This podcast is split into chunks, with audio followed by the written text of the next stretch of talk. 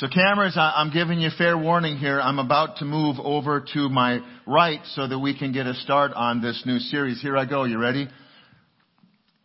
In case you haven't figured it out yet, can the camera make it all the way over here? Yep, so everybody online can see this. There we go. Guess what we're going to start studying? The book of and guess what we see in the book of Acts? It's the beginning of the Christian church. And so we are going to remind us of that throughout the coming weeks with building.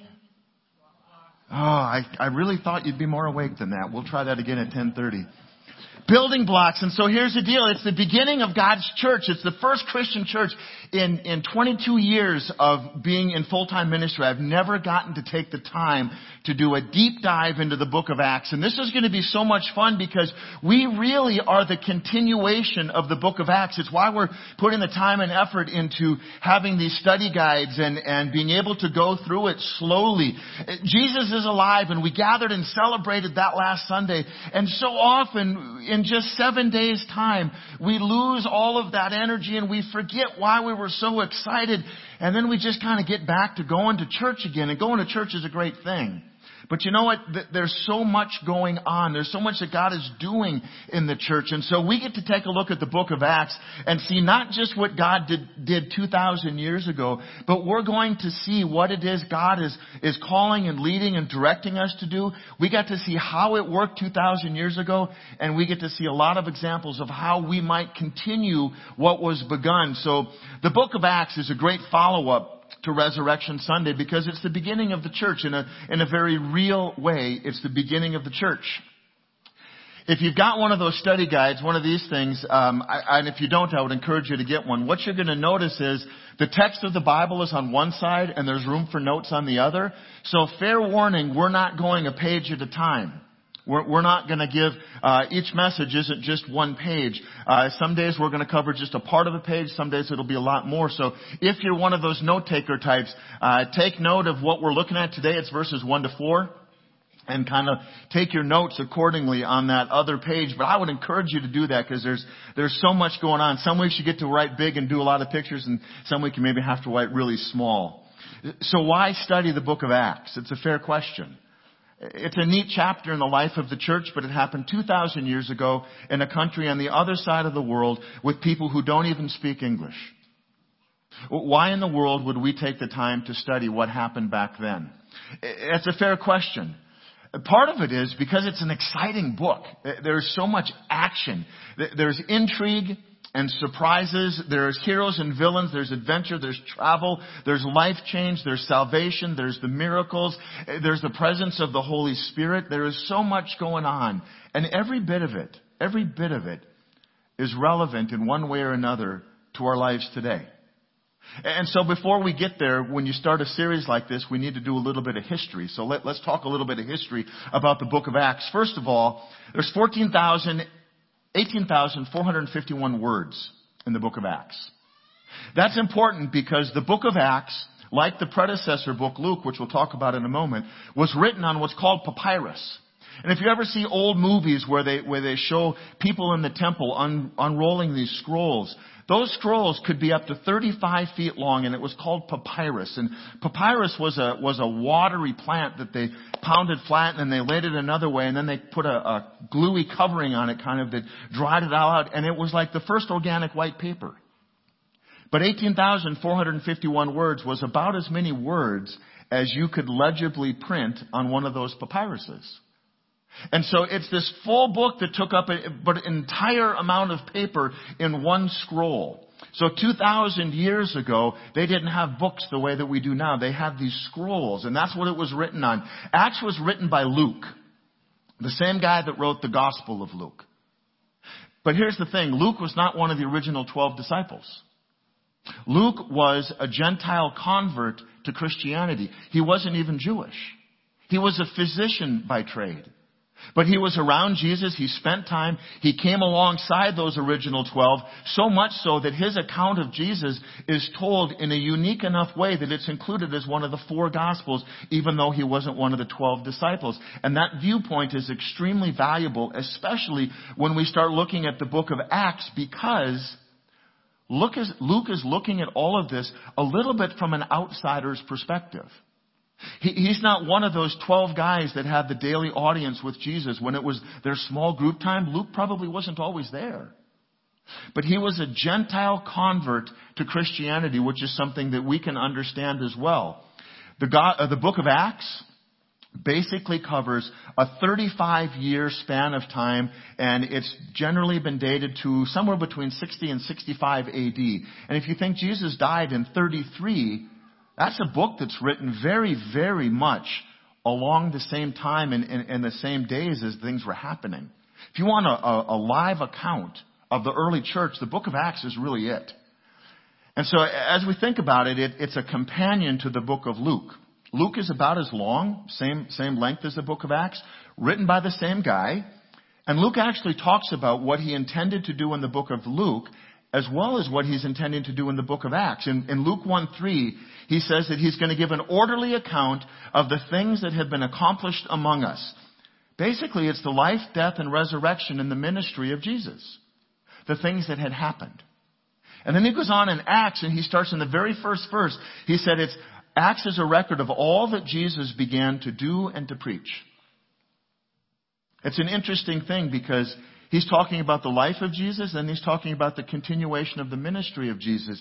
And what Luke wants us to understand is that things didn't stop with the death of Jesus.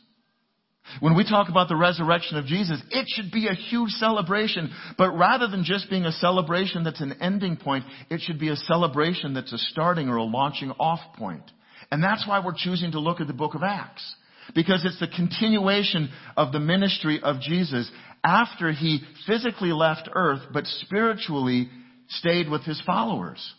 It's how Jesus chose to build the church and how God chose to, to empower the church with the Holy Spirit. Acts records the building blocks of the early church.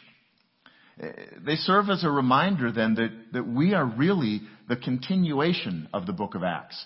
A lot of people have talked about they want their churches to be the 29th chapter of the book of Acts. And that's a great thought, but it's really hard to do if you really haven't studied and, and modeled yourself after that early church. One of the things you hear me preach on here every fall is Acts 2, 42 to 47.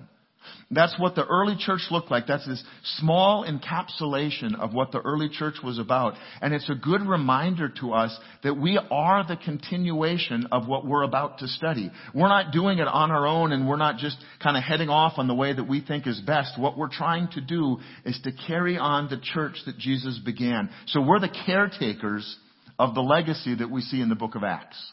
If you want to know why it's important, that's why it's important. The Great Commission is our mission. The books of, the book of Acts is our model. That's what we're trying to accomplish as a church. So Luke focuses primarily on the power and the presence of the Holy Spirit.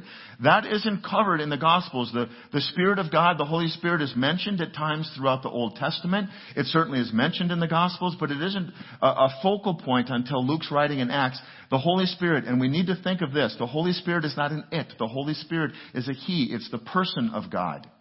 And so when you hear me talk about the Holy Spirit, it will always be He. If you hear me say the Holy Spirit and refer to it as a non-human or a non-living entity, if I say it or anything like it, call me on it. Because that is a wrong representation of the Holy Spirit of God.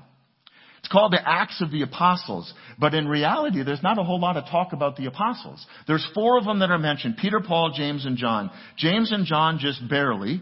Peter at the first part, Paul at the second part. Peter and his mission and his ministry to the Jewish, or excuse me, yes, to the Jewish believers, Paul and his mission and ministry to the Gentile believers. And the book of Acts really breaks itself down in two ways. But throughout all of it is the Holy Spirit. And if you want to, if you've got one of these guides, every time the Holy Spirit is mentioned, circle it, circle it. Circle the Holy Spirit, circle those words, because what you're going to find is that you will have 50 places or more in the book of Acts that Luke talks about the Holy Spirit. That is how foundational the ministry and the power and the presence of the Holy Spirit is. What we're going to learn is not just what they did right and what they did wrong 2,000 years ago. We're going to have a model of how we should be as a church and as believers today. So we, we see this work right away focusing on the Jewish believers. Why? Because that was where the church was focused in Jerusalem. But then what you see is there's 58 other cities that are encompassed in this book as the good news of the gospel begins to go out into the world. 58 cities in that Mediterranean region. Many of those of whom are reached with, by Paul. So these guys worked to spread the gospel 2,000 years ago. And you look at what does that have to do with us? Well, you know what the Great Commission tells us? That we're supposed to continue to spread the gospel. We'll continue to reach people in our area, our families, the places where we work, and around the world. The book of Acts is the beginning of what it is that we've been called to as a church. And so if you've got your Bibles, if you've got your study guide, break that spine a little bit and, and let's go into verse 1 of the book of Acts. Here we go. In the first book, the first book would be the Gospel of Luke. In the first book, O Theophilus, I have dealt with all that Jesus began to do and teach. He's writing a summary, and, and a lot of people say that probably the book of Acts was, was physically tied to the Gospel of Luke, that they were, they were written together as a pair, and that we've separated them into two different books, which makes sense because there's a natural break in them.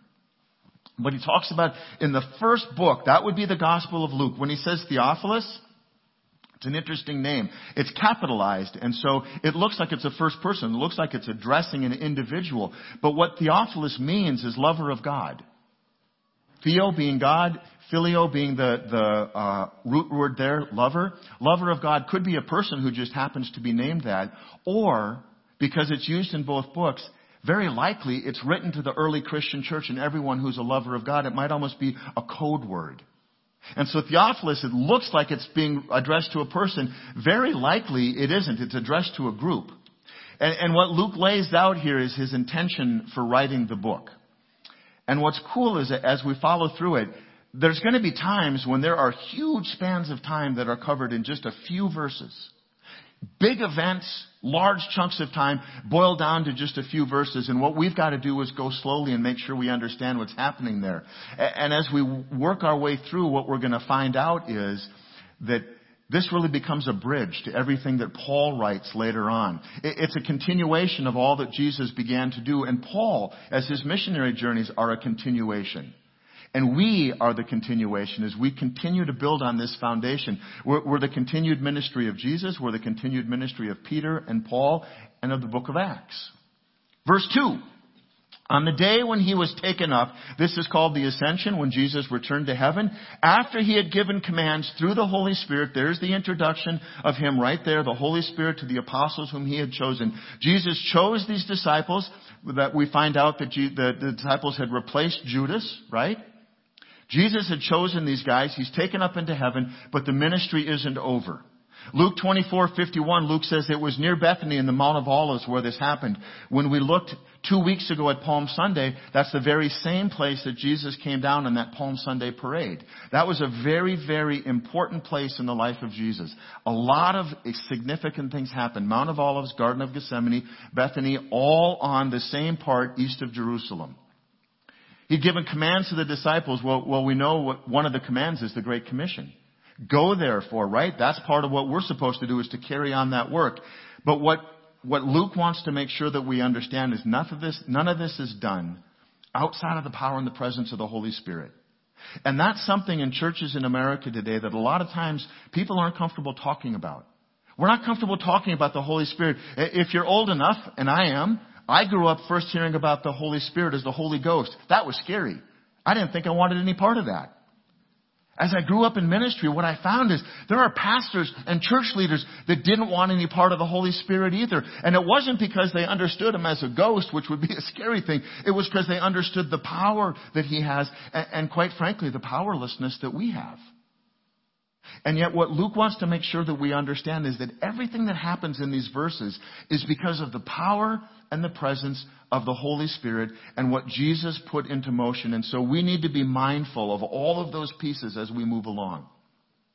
Goes on verse 3. He, that being Jesus, presented himself alive to them after his suffering by many proofs appearing to them during 40 days and speaking about the kingdom of God. What Luke does so well is he puts all kinds of big thoughts into one verse. That verse alone we could spend two weeks talking about because it's so loaded with things. What he throws in there is his suffering. Well, we've just come through that. Many proofs. This is all of the things that Jesus did, all of the people that he appeared to that the Gospels record, and all that Luke does is talks about the many proofs. During the 40 days, 40 days is a hugely significant number, and speaking about the kingdom of God, it's important that we understand that was Jesus' message, was the kingdom of God. From the very beginning, he said the kingdom of God is near. It isn't some far off place. It isn't something you've got to wait until you die to get to see. The kingdom of God is near. As Christians, as believers, we need to understand the kingdom of God is right here. The 40 days, hugely significant number. In scripture, numbers carry a lot of weight for the Jewish people. 40 days occurs often, and when you think about it, there's 40 days after his resurrection that Jesus appears to over 500 people. That's what Luke is recording right now. 40 days. He's talking about God's kingdom here on earth, not a political kingdom, because he made that statement on Palm Sunday. They were hoping for a political ruler to overthrow Rome. That wasn't what Jesus came for. Jesus came for the salvation of human souls. It's a spiritual kingdom that's about the transformation of human lives. That's why the Jewish people rejected him, because that's not what they wanted. They wanted a powerful political kingdom. He's about changing cultures through the power of the Holy Spirit, and Luke is going to get that over and over. That's our calling. That's our mission here at the Open Door Christian Church. You hear me talk all the time about we're here to help change the culture in this area for the gospel of Jesus. Not because we want to be a big deal, but because we know that Jesus is a big deal. And that's the message that we want to get out. We want to be about changing culture. So the hope that we have, the hope that we proclaim, it isn't in a politician, it isn't in a president, it isn't in a policy or a program. The hope that we have is in the risen Jesus and the power of the Holy Spirit at work among us. That's what the, God, the, the book of Acts is going to talk about. Salvation of souls through the death and the resurrection of our Lord and Savior Jesus Christ. Our hope is in the kingdom of God. That's what Luke is going to talk about. The reference to 40 days, hugely significant. It's meant to be a long period of time that has a definite end to it. That was the understanding that they had. 40 is a number we see over and over. How many days did it rain during the Great Flood? Take a wild guess. How many days did Moses spend on Mount Sinai? Take a guess. How long did the nation of Israel wander after they were released from Egypt on the way to the promised land? Careful now. 40 years. That's a long time, but a definite end. Before Jesus begins his ministry and he goes out into the world, he spends how long in the desert fasting and praying and being tempted by the devil? How long? 40 days. We'll be grateful for that because he only lived 33 years, right? 40 years would have put an end to things before it ever got started. 40, 40, 40, 40.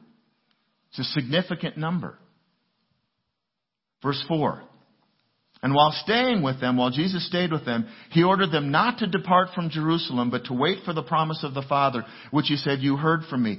Jesus didn't give a lot of commands. He didn't give a lot of orders. He didn't direct people. He more, he more gave people an example. But we looked at a couple of weeks ago where he gave them an order, and here it says he ordered them not to depart from Jerusalem. Something important was going to happen, and Jesus didn't want them to miss it. And the important thing, of course, is the arrival of our advocate, our helper, God's Holy Spirit.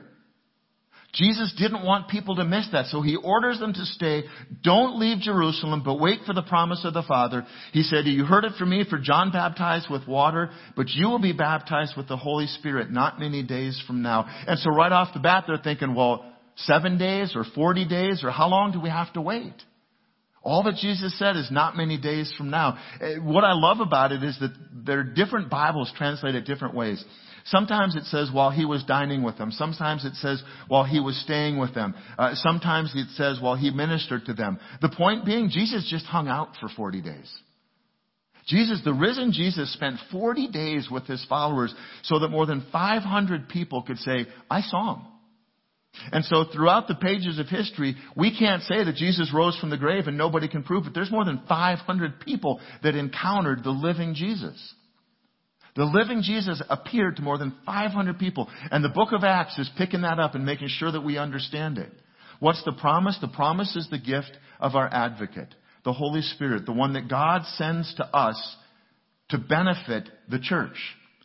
The Holy Spirit is the one that, that allows us to come to faith. The Holy Spirit is the one who allows us to live lives of faith, to, to become this new creation that God promises that we'll be. The Holy Spirit is going to come to earth and be available to Christians. And what we understand is the Holy Spirit is going to be here as long as we are. And so when God makes a promise, God keeps the promise. The statement of Jesus is important because to the Jewish people, they understood the arrival of the Messiah meant that they were going to be transformed and restored.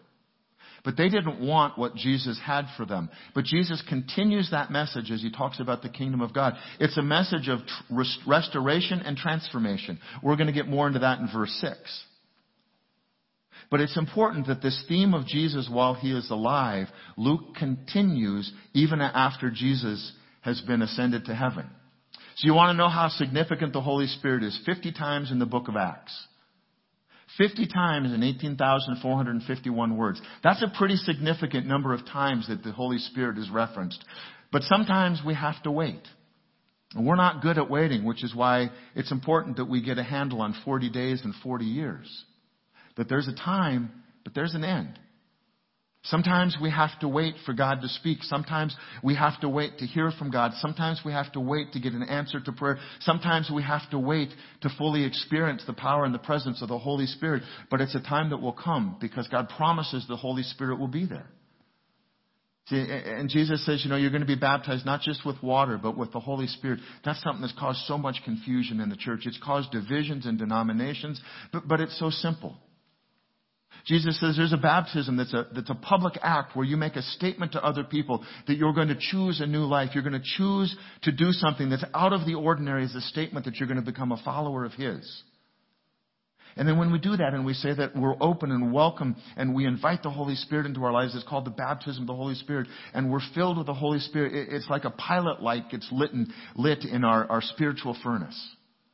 And as we grow in faith and as we, we give more and more of ourselves to God, that pilot light takes over more and more and the Holy Spirit begins to fill us and energize us and be the power that we live in more and more. So think about it. In, in God's wisdom, when Jesus was on earth, he could minister to one person and one group at a time. But God takes Jesus, He has Him ascended to heaven, and the disciples didn't like it. They didn't want to see the risen Jesus go. But Jesus says, I'm going to send one who will come after me, an advocate, a helper. And because of the Holy Spirit, now God is able to be in all places at all times with all people. And because of the power and the presence of the Holy Spirit, it wasn't one person ministering to one person. Suddenly it's hundreds of people at a time, thousands of people, millions of people, so effectively that we are the church here today on the other side of the world 2,000 years later because of the power and the presence of God through the Holy Spirit. That's the legacy that we've inherited as Christian believers today. That's the legacy that we have as a church. We are the ones, in part, that God sent His Holy Spirit to help. You are the ones that God sent His Holy Spirit to fill. And so maybe you're still waiting. You know what? We're going to talk about that before we get too far down the book of Acts here. Maybe you're still waiting. Maybe you're uncomfortable. Maybe what you understand, you've all been taught the, your whole life it's the Holy Ghost and that part of God is something to be afraid of. And there's some churches that teach that. You're not to be afraid of the Holy Spirit. The Holy Spirit is the one that allows us to have faith, that allows us to grow in that faith and to become the person that God created us to be. The Holy Spirit is the one that gifts us and allows us to be able to bring things, gifts and talents and abilities to the church that we can't do on our own. So for 2,000 years, the Holy Spirit has filled and empowered and inspired people to have the privilege of telling the world around them about Jesus. And as we look at the book of Acts, we become a part of that beautiful process. In 2,000 years, God's means, God's methods, and God's model haven't changed. People have changed. Culture has changed. How, how, we hear things, how we interpret, how we understand things. In fact, we've changed so much that there are churches that are changing the words of the Bible, saying that's not what God meant at all. We misunderstood it for 2,000 years. No, we didn't. You let culture change your understanding. God promises that He's the same yesterday, today, and forever. And so the book of Acts is a 2,000 year old model of how God grew the church. But here's the deal. God hasn't changed, which means it's the model that we'll follow today. See, in 2,000 years, people are still saved individually, one at a time, by the death and the resurrection to new life of Jesus. We're still filled and gifted with the Holy Spirit to give testimony to the world around us of how that risen Jesus has changed us. Things haven't changed. Our culture has changed. And what we're seeing more than any time in history is what our culture needs is Jesus. Not our changed Jesus. We need the Jesus that God sent and the Holy Spirit that God sent to us. So we're the continuation of the church in the book of Acts. And so look at it that way, not just through a historical lens and say, oh, that's how God did it. As you read the book of Acts, as you study, as you read ahead, as you, as you look at it yourself, and I would encourage you to do that. Read ahead and think about how would you deliver a message on this? What would you lift up? What would you talk about? Make notes about those things. And eh, I'm not going to cover all of them. There, there's so much that gets left behind in a message. We only have so much time. And there's so much that God is doing. So look at the book of Acts as a historical book, as a book of history and fact, but also as a book that is the model for what we're called to be as the church today. So what are we going to do next as a church?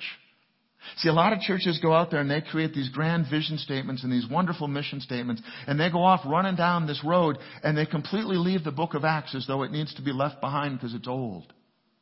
You know, the Great Commission hasn't been fulfilled, and the book of Acts is still relevant. So who will we be?